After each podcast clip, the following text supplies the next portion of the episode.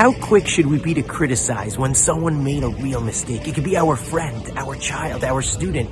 They made a mistake, should we criticize them? And I'm not talking about the people who love to criticize all the time and no one is listening. I'm talking about real criticism to someone who might even take our criticism. This week's Torah portion, Jewish wisdom, teaches us that Yaakov waited 48 years to criticize his oldest son, Reuven. Now, why did he wait so long? Why didn't he just say right away?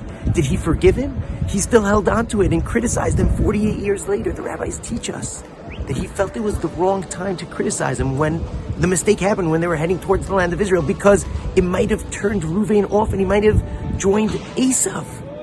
Yaakov was so sensitive of when and how to criticize his children that some of the criticism he saved for his deathbed just comes to teach us how sensitive we must be when it comes to criticizing another person. Shabbat Shalom from Yerushalayim.